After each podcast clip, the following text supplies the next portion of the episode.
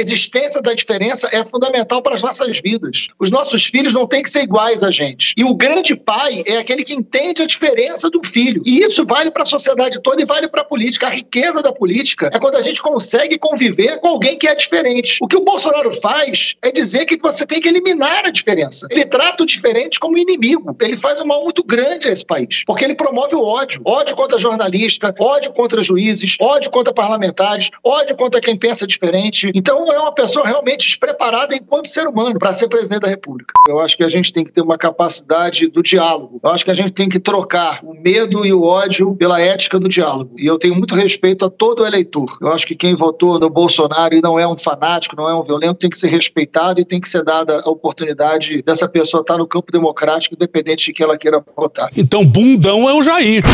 Medo e delírio em Brasília. É uma canalice que vocês fazem.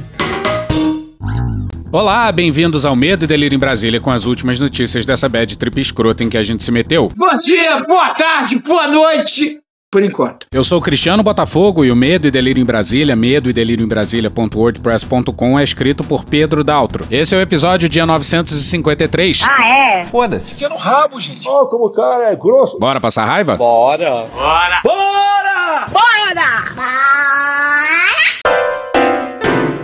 A insanidade em forma de PEC. Bom, ninguém imaginava que o lado bolsonarista do voto impresso conseguiria chegar nem em 200 votos. Errou. Bolsonaro conseguiu quase 230. Derrota acachapante não parece ter sido. Bora para Malu Gaspar no dia 11 no Globo.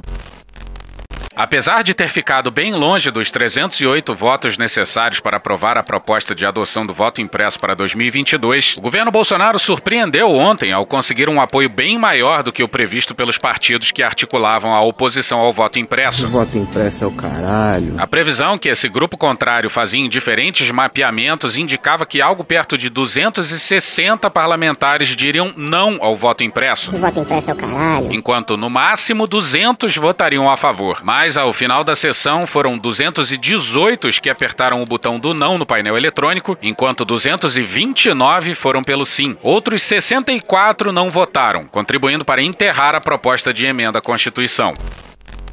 Bom, as coisas mudam com o tempo, claro, mas essa votação específica parece mostrar que o impeachment não deve estar tirando o sono do governo, não. A votação da PEC do voto impresso indica que o governo tem musculatura.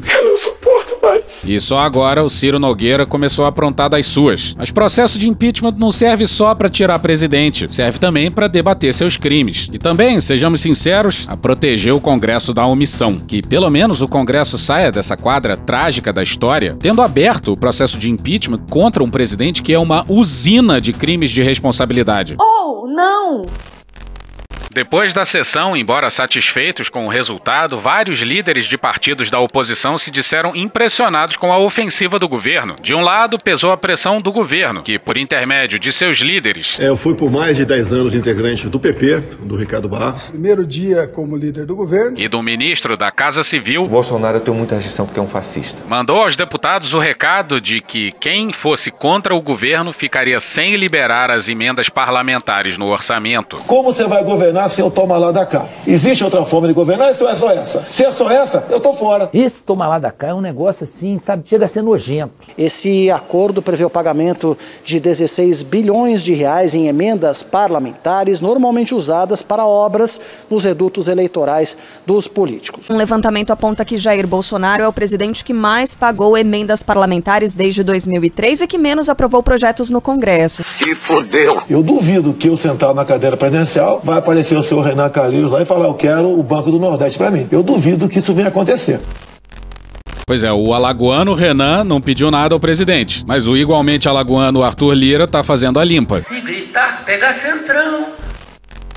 Por outro lado, fez diferença a pressão das bases, especialmente de pastores evangélicos, Deus escolheu as coisas loucas. que procuraram diretamente os deputados para pedir pelo voto impresso. Por que será? Voto de cabresto. Ao longo da tarde, muitos deputados, não necessariamente bolsonaristas, mas com eleitores em comum com o governo, relatavam aos líderes de oposição estarem recebendo ligações dia, meu amigo.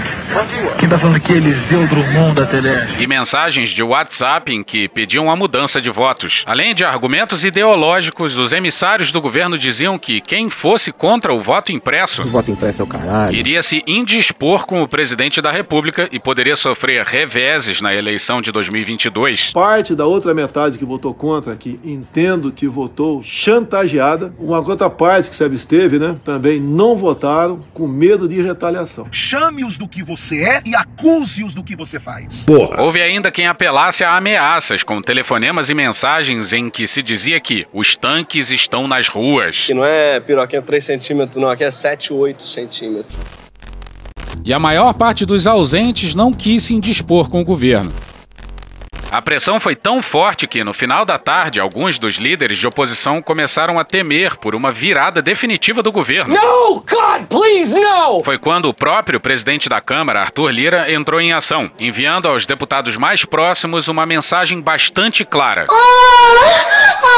Qual é, Rui? Ele quer um gemidão, irmão? Não, é putaria mesmo. Foi mal, tava doidão. Se não for ajudar a derrubar o voto impresso, o correligionário não deveria nem aparecer na Câmara. Com essa argumentação, Lira conseguiu retirar da votação aliados mais fiéis, como André Fufuca, do PP do Maranhão, Elmar Nascimento, do DEM da Bahia, e Jonathan de Jesus, do Republicanos de Roraima, que, com suas faltas, acabaram ajudando a derrubar a proposta bolsonarista. Para o presidente da Câmara, era fundamental que a sessão convocada por ele de fato encerrasse o assunto com a derrota do voto impresso. O voto impresso é o caralho. Já que ele havia convocado a votação em plenário contra a vontade de vários dos líderes que ajudaram a vencer o voto impresso na comissão especial da Câmara. Se por acaso a sessão que ele convocou acabasse dando fôlego ao projeto do voto impresso, Lira poderia perder muito de seu capital político na casa. Justamente por causa dessa insatisfação com o presidente da Câmara, alguns deputados acabaram não seguindo sua orientação e aparecendo para votar sim com o governo. Olha só! Ao final da sessão, mesmo baqueados com a derrota, os governistas se conformavam, dizendo ter cumprido uma espécie de meta de consolação, conseguir pelo menos 200 parlamentares a favor do voto impresso. Diziam entre eles que o objetivo era conseguir sair do plenário sem humilhação, além de manter acesa a narrativa bolsonarista de que o voto impresso tem apoio expressivo na sociedade e no Congresso. Meu Deus, a gente vai cansando, sabe? Pelo menos nesse aspecto, a ofensiva deu resultado. E que desgrama os partidos que imploram por uma terceira via e são ao mesmo tempo oposição e situação do governo mais distópico que esse país já viu. Ai, negrou-se confusão. Bora pra Camila Matoso, Fábio Serapião e Guilherme Seto na coluna painel da Folha de São Paulo no dia 11. Legendas mais destacadas da chamada Terceira Via, PSDB, DEM, PSD e MDB, orientaram um voto contrário à PEC. No entanto, na hora da votação, a maior parte de seus deputados foram favoráveis à proposta, que tem Jair Bolsonaro como principal defensor atualmente. Aí, ó, vai tomar no cu todo mundo. No PSDB, 14 votaram a favor, 12 foram contra e 6 se abstiveram ou se ausentaram. Pois é, no PSDB, mais gente votou a favor do que contra. Se você ouviu a introdução do episódio de ontem, tem uma fala enorme do Carlos Sampaio, Carlos Sampaio do PSDB, que foi o responsável pela auditoria nas eleições em 2014, explicando todo o processo que aconteceu de 2014 até agora e defendendo o TSE e as urnas eletrônicas. É um cara que tá super por dentro do processo e que no passado já defendeu o voto impresso. Porra. E o Aécio se absteve tendo dito isso aqui outro dia. Não tenho, Daniela, eh, nenhum indício que aponte para fraudes eh, naquela eleição. Porra! No DEM, oito votaram em defesa do voto impresso, 13 foram contra e sete se ausentaram. Ah, merda, porra! Incluindo os ausentes, dá pra chutar que a maioria do DEM se curvaria a essa loucura. Nem o Toninho Malvadeza, o velho ACM, entenderia uma porra dessa. Se bem que depois que o ACM Neto articulou pra eleger o Lira, traindo o Maia e o Baleia Rossi, já não duvido mais de nada.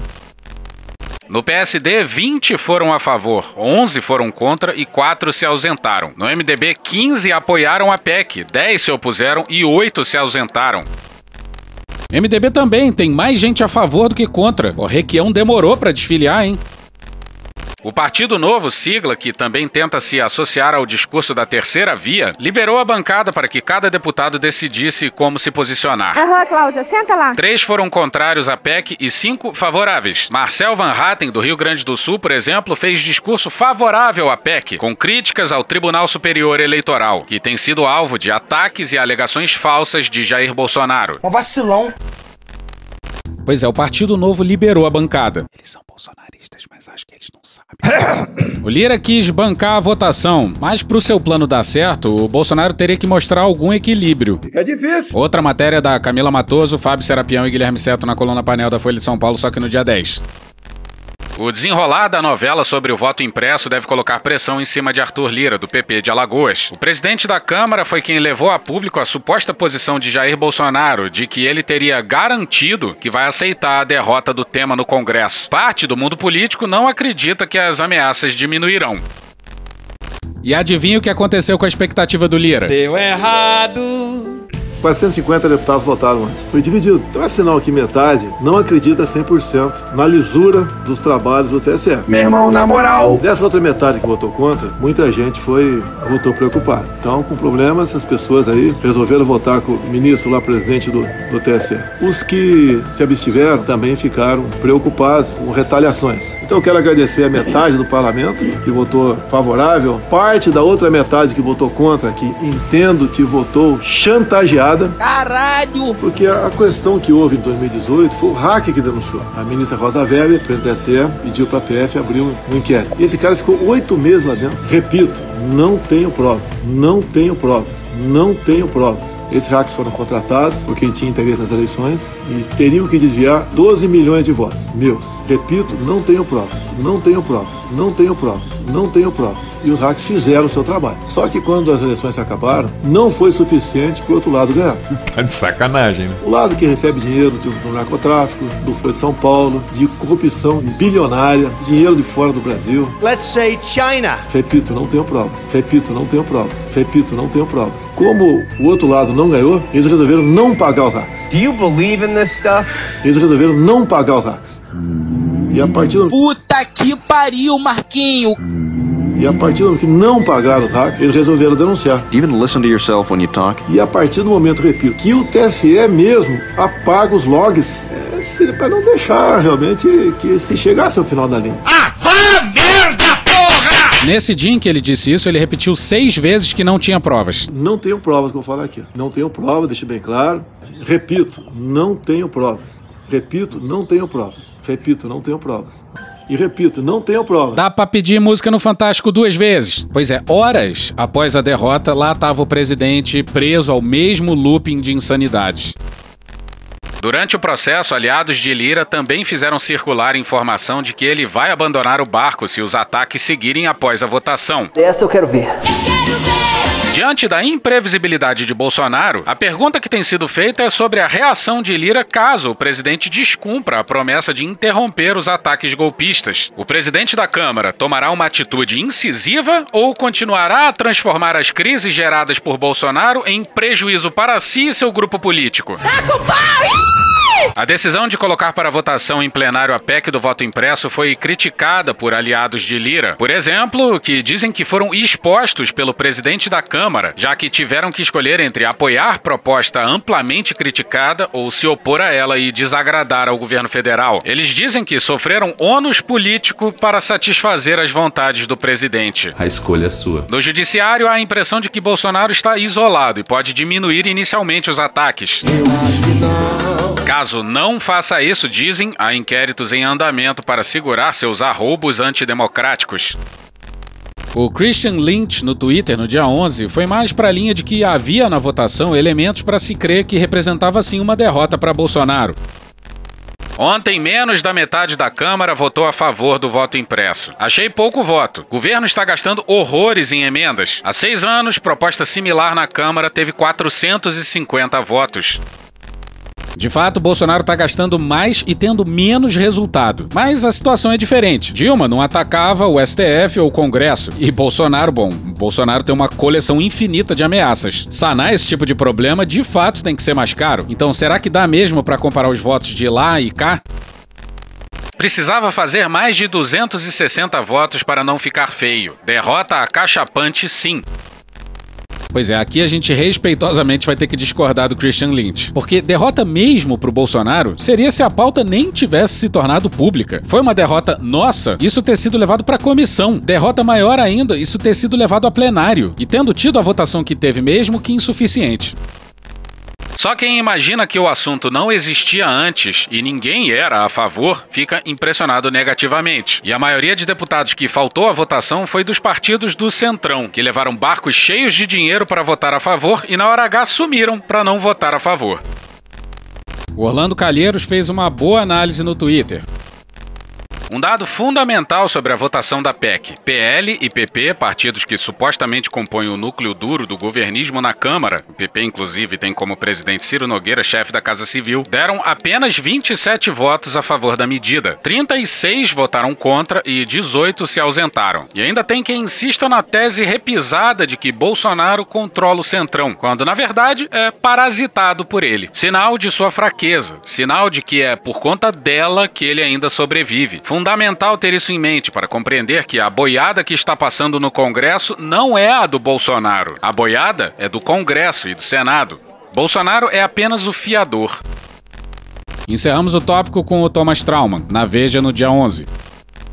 A votação da Câmara dos Deputados que enterrou a proposta de impressão do voto eletrônico é um risco de peixeira no chão da democracia. O Brasil tem 218 deputados que defendem que o seu voto valha igual ao dos demais brasileiros e 230, os 229 votantes mais o presidente Arthur Lira, que acham tudo bem o presidente Jair Bolsonaro arranjar um pretexto para um golpe em 2022 para se manter no poder como ditador. O pretexto, no caso, é plantar dúvida sobre a lisura das eleições, alimentando a teoria da conspiração com 230 votos na Câmara, o que não é pouca coisa. Não existia meio termo. Faltaram 79 votos para Bolsonaro ganhar o pretexto para a quartelada do ano que vem. Embora fosse improvável que o Senado se deixasse levar tão barato quanto o varejo dos deputados federais. Mas se houvesse vencido na Câmara, Bolsonaro teria condições políticas para usar as Forças Armadas e as polícias militares para, sob o pretexto de supostas fraudes, interferir nas eleições, com prisões e intimidações de adversários. O Brasil nunca esteve tão perto de um rompimento institucional desde o fim do regime militar. O que Bolsonaro ganhou talvez seja exatamente o que ele precisava. Se tivesse passado e o voto impresso fosse implementado, Bolsonaro ainda assim arrumaria problema com as eleições. Na verdade, dada a maior fraudabilidade do voto impresso, poderia arrumar até mais problema do que em eleições puramente eletrônicas. Ainda mais com o proposto esquema de contagem em loco. Mas 230 deputados votando a favor alimenta muito a teoria da conspiração e a narrativa de que há fraude nas eleições. E se antes ele já conseguia plantar essa semente, ela agora recebeu adubo. E esse é o nível de irresponsabilidade de quem votou nessa merda. Nenhum deputado que votou a favor do pretexto para o autogolpe o fez por ingenuidade ou por achar que a sociedade se beneficiaria de mais transparência na contagem de votos. Isso é conversa fiada. Quando um desavisado dizia que algum deputado era ingênuo ou estúpido, o velho Antônio Carlos Magalhães ensinava que, abre aspas, o mais burro do Congresso amarra o nó do sapato calçando luvas de boxe, fecha aspas. Os que votaram a favor da emenda bolsonarista ou confiaram nas promessas do Planalto de liberação de emendas ou não acreditam na democracia. Isso inclui, ironicamente, parlamentares de partidos da oposição, como os 11 deputados do PSB e 6 do PDT. São a lata de lixo da história. Mesmo perdendo, Bolsonaro ganhou com o debate. Nas últimas duas semanas, ao invés de se preocupar com fatos realmente importantes, como a possibilidade de chegada ao Brasil da variante Delta do coronavírus e a falta de vacinas, o país foi tomado pela histeria bolsonarista de que a eleição de 2022 só vai valer se ele ganhar. Até a Marinha, a força mais equilibrada politicamente, se viu arrastada para o pântano bolsonarista, com o patético desfile de tanques de guerra em frente à esplanada dos ministérios horas antes da votação. É tolice supor que Bolsonaro vai parar só porque a emenda foi derrotada no plenário. Ele abriu uma fenda dentro do Congresso e vai usá-la para seguir desacreditando a justiça eleitoral, agora com 230 cúmplices. E, enfim, o Senado revogou a Lei de Segurança Nacional, entulho autoritário da época da ditadura. E, ironicamente, isso foi feito depois do bombado saudosista da ditadura ser enquadrado por essa mesma lei. De novo, na moral. Meu irmão, na moral. Reforma trabalhista foi aprovada em 2017. De lá pra cá, essa mini reforma trabalhista é de que número? Terceira? Quarta? A gente perdeu a conta. E nada ilustra melhor o fracasso dessa reforma do que esse bando de arremedo cretino. Camila Turtelli e Adriana Fernandes no dia 10 no Estadão. A Câmara dos Deputados aproveitou a medida provisória que permitiu às empresas reduzirem jornada e salário ou suspenderem os contratos de trabalho durante a pandemia para incluir um pacotão que afrouxa regras de contratação de jovens e trabalhadores informais, com redução no Fundo de Garantia do Tempo de Serviço, o FGTS. Eu ganhei! O texto base da MP, com mais três programas, foi aprovado pelos deputados na terça, dia 10. Eles ainda precisam analisar sugestões de mudanças, os chamados destaques, mas a data ainda não está marcada. Depois, a proposta segue para o Senado. Um dos programas, patrocinado pelo novo ministro do Trabalho, Onyx Lorenzoni, Onyx Lorenzetti, permite a contratação de jovens e pessoas acima de 50 anos sem vínculo empregatício. Mais três mini reformas dessa e a gente começa a querer revogar a Lei Áurea, porra. Isso aí é a tal carteira verde amarelo. Isso aí é a CLT agonizando. As medidas são apostas do governo para a geração de emprego. Não mete essa! Mano, corra, rapaz. Isso aí é trickle-down economics do emprego. A premissa é que empregos são criados basicamente porque o custo do emprego é baixo e não por conta de um negócio chamado demanda. Não se deram conta disso em 2017, não se deram conta disso nas outras mini reformas e não se dão conta agora em 2021. Porque o objetivo não é emprego, o objetivo é redução do custo do trabalho. Sem emprego não tem renda, sem renda não tem demanda e sem demanda não tem economia, porra! Ele não precisa ser inteligente para entender isso. O pacotão e o novo Bolsa Família, batizado de Auxílio Brasil, são a principal aposta do presidente Jair Bolsonaro para recuperar sua popularidade e chegar competitivo nas eleições de 2022. Críticos, porém, acreditam que as mudanças vão precarizar as relações de trabalho. Oh, really? O relator da MP, Cristino Áureo, do PP do Rio de Janeiro, protocolou o novo parecer com mais de 100 páginas na noite de segunda-feira, dia 9, sem dar chance para um debate aprofundado entre os deputados. Nada é debatido, tudo é apresentado nos últimos minutos e aprovado rapidamente. Não tem como não dar errado. Os detalhes estão lá todos no blog. Aqui fica só o mais absurdo. Ao longo dos últimos dias, o ministro da Economia, Paulo Guedes, e Onyx Lorenzoni Parece nome de chuveiro, mas não é nome de chuveiro. buscaram apoio para a mudança e pediram voto de confiança, prometendo ajustes depois no decreto que vai regulamentar os programas. Chapéu de otário é marreta. Alguém compra essa história? E pois é, de novo, tudo incompleto. Se aprova uma coisa cujo sucesso depende da aprovação de algo posterior e de aprovação incerta. O outro programa é o Regime Especial de Trabalho Incentivado, Qualificação e Inclusão Produtiva, REQIP, voltado para garantir a qualificação profissional e a inclusão produtiva do jovem de baixa renda no mercado de trabalho. Como não há vínculo formal de trabalho, o programa prevê o pagamento de uma bolsa, metade bancada pela empresa, metade pelo governo, que vai ser de até 550 reais. O valor também vai depender da carga horária. O programa será voltado a jovens com idade entre 18 e 29 anos e pessoas sem vínculo registrado em carteira há mais de dois anos ou trabalhadores de baixa renda oriundos de programas federais de transferência de renda. A jornada de trabalho pode ser de até 22 horas semanais e as empresas terão que obrigatoriamente ofertar qualificação profissional aos bolsistas. Para bancar a bolsa, a empresa fica autorizada a compensar o valor da prestação mensal com as contribuições que paga às entidades do Sistema S, limitada a 15%. No período de 2022 a 2026, o custo estimado é de 17,2 bilhões de reais. Do arroba opinioso lá no Twitter sobre essa obscenidade trabalhista. Deixa eu dar uma dimensão do que o governo está oficializando. Pense em um ambulante que compre garrafas de água a R$ 1,50 e as venda a R$ 3,00. Ele resolve trabalhar apenas 4 horas por dia, dia útil. Nesse intervalo, vende módicas 5 garrafinhas por hora. Em um dia de trabalho, ele vende 20 garrafinhas, com um lucro de R$ 1,50 em cada. São 30 reais de lucro por dia. Com 20 dias de trabalho por semana, ele ganha 600 reais. É mais do que receberá alguém contratado pelo programa que foi aprovado hoje na Câmara. Os dois têm virtualmente os mesmos benefícios, já que o programa não prevê FGTS, não prevê vínculo empregatício, que geraria seguro-desemprego, não prevê nada. Só qualificação profissional, entre aspas, para inglês ver. A diferença é que o ambulante trabalharia duas horas a menos por semana. Pois é, se filho da puta voasse, a gente não veria a luz do sol. Já falei que tem essa estampa na loja do Medelírio, né? Tem essas e muito mais, cara. Tem Malditos Milicos, tem Instituto Tirei do Cu, tem Eu Não Aguento Mais Cristiano, tem Bol do Bão. Tá, já vou continuar, caralho. Vamos para um texto não assinado no UOL no dia 11, intitulado Nova Reforma Trabalhista é Escravidão e Precariza Vagas, dizem sindicatos.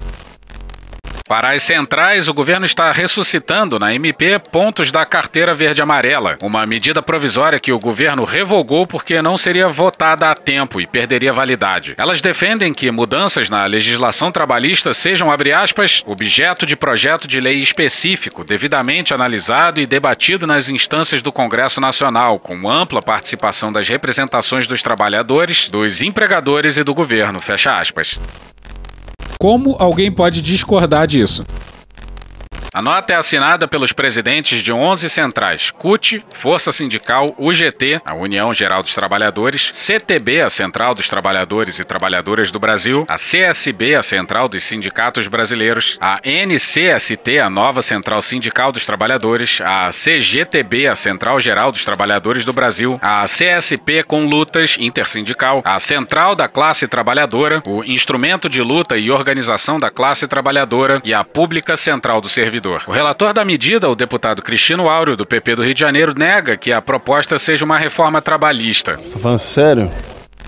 O Onyx Lorenzoni. Alguém consegue fazer o lockdown dos insetos? Tá metido nisso, mas isso aí é coisa do Guedes, que quer porque quer algo com a maldita carteira verde-amarela. Vamos pro Daniel Camargos, no dia 3, na Repórter Brasil.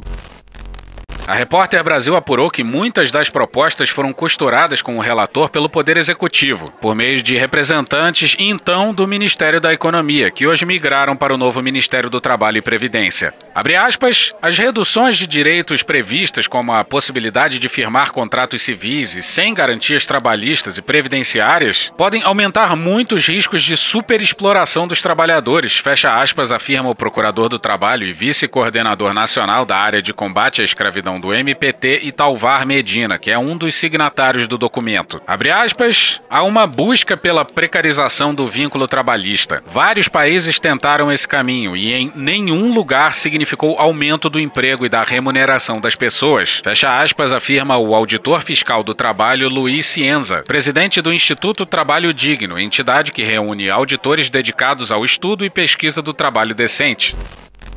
Que Deus tenha misericórdia dessa nação. E hoje ficamos por aqui. Veja mais, muito mais em medo em o blog escrito por Pedro Daltro. Esse episódio são áudios de Rádio Bandeirantes, Programa do Datena, Choque de Cultura, Carla Bora, Molejo, Porta dos Fundos, Adi Ferrer, Poder 360, Band Jornalismo, Rádio Band News FM, UOL, The Office, Cauê Moura, TV Senado, TV Justiça, Mário Darius, CNN, Programa Cadeia, Xuxa, Samuel Mariano, Arquivo X, Meteoro Brasil, Canal do Moscoso, Raiz Saia Rodada, Revelação, The Big Bang Theory, Globo News, Chico Botelho e Panorama CBN. Thank you! Contribua com a nossa campanha de financiamento coletivo. É só procurar por Medo e Delírio em Brasília no PicPay ou ir no apoia.se barra medo e delírio. Porra, doação ao caralho, porra. Não tem nem dinheiro pra me comprar um jogo de videogame, moro, cara? Pingando um capilé lá, vocês ajudam a gente a manter essa bagunça aqui. Assine o nosso feed no seu agregador de podcast favorito e escreve pra gente no Twitter. A gente joga coisa também no Instagram e no YouTube. E o nosso Faz Tudo Bernardo coloca também muita coisa no Cortes Medo e Delírio no Telegram. E agora a gente também tem uma loja, loja.medo e delírio em Brasília.com.br. Eu sou Cristiano Botafogo, um grande abraço e até a próxima. Bora passar a raiva junto? Bora! Permite uma parte? Não lhe dou a parte. Não lhe dou a parte. E aí, de repente, a pauta do país vira voto impresso. Isso não foi por acaso. Isso é uma estratégia. O que ele quer é criar uma cortina de fumaça. É desviar a atenção das pessoas para que a gente não fale da fome, do desemprego e da roubalheira, dos ladrões de vacina que tomaram conta desse governo. Ô, Marco, Marco, Marco, ô, Marco, Marco. Quem acusa tem que apresentar as provas. Não temos provas. Quem acusa tem que apresentar as provas. Não tenho prova. Quem acusa tem que apresentar as provas. Não tenho prova, deixa bem claro. Tem que apresentar as provas. Repito, não tenho provas. Repito, não tenho provas. Repito, não tenho provas. E repito, não tenho provas. Você sabe o que é ônus da prova? Tem que apresentar as provas. Você sabe o que é ônus da prova? Não temos prova. Você sabe o que é ônus da prova? Tem que apresentar as provas. Você sabe o que é ônus da prova? Não tenho prova. Não temos prova. Não tenho prova. Não tenho prova. Não tenho prova. Não temos prova. Não tenho prova. Não tenho prova. Negócio aí. Não temos prova. Não tenho prova. Não tenho prova. Não tenho prova. Não temos prova. Não tenho prova. Não tenho prova. Não tenho prova. Não temos prova. Não tenho prova. Não tenho prova. Não tenho prova. Não temos prova. Não tenho prova. Não tenho prova. Não tenho prova. Porra. Porra. Porra. Porra! Putinha do poço. Problemas? Pornô. Pornô. Paralelepípedo de craque? Paralelepípedo de craque. Paralelepípedo de craque. Presidente, por que sua esposa Michele recebeu 89 mil de Fabrício Queiroz? Parte terminal do aparelho digestivo. Pum. Que bom do bom. Agora, o governo tá indo bem. Eu não errei nenhuma. Eu não errei nenhuma. Zero. Porra. Será que eu tô errando falar isso daí? Não tem como não dar errado. Vai dar errado. Tem tudo para não dar certo. O cu dilatado.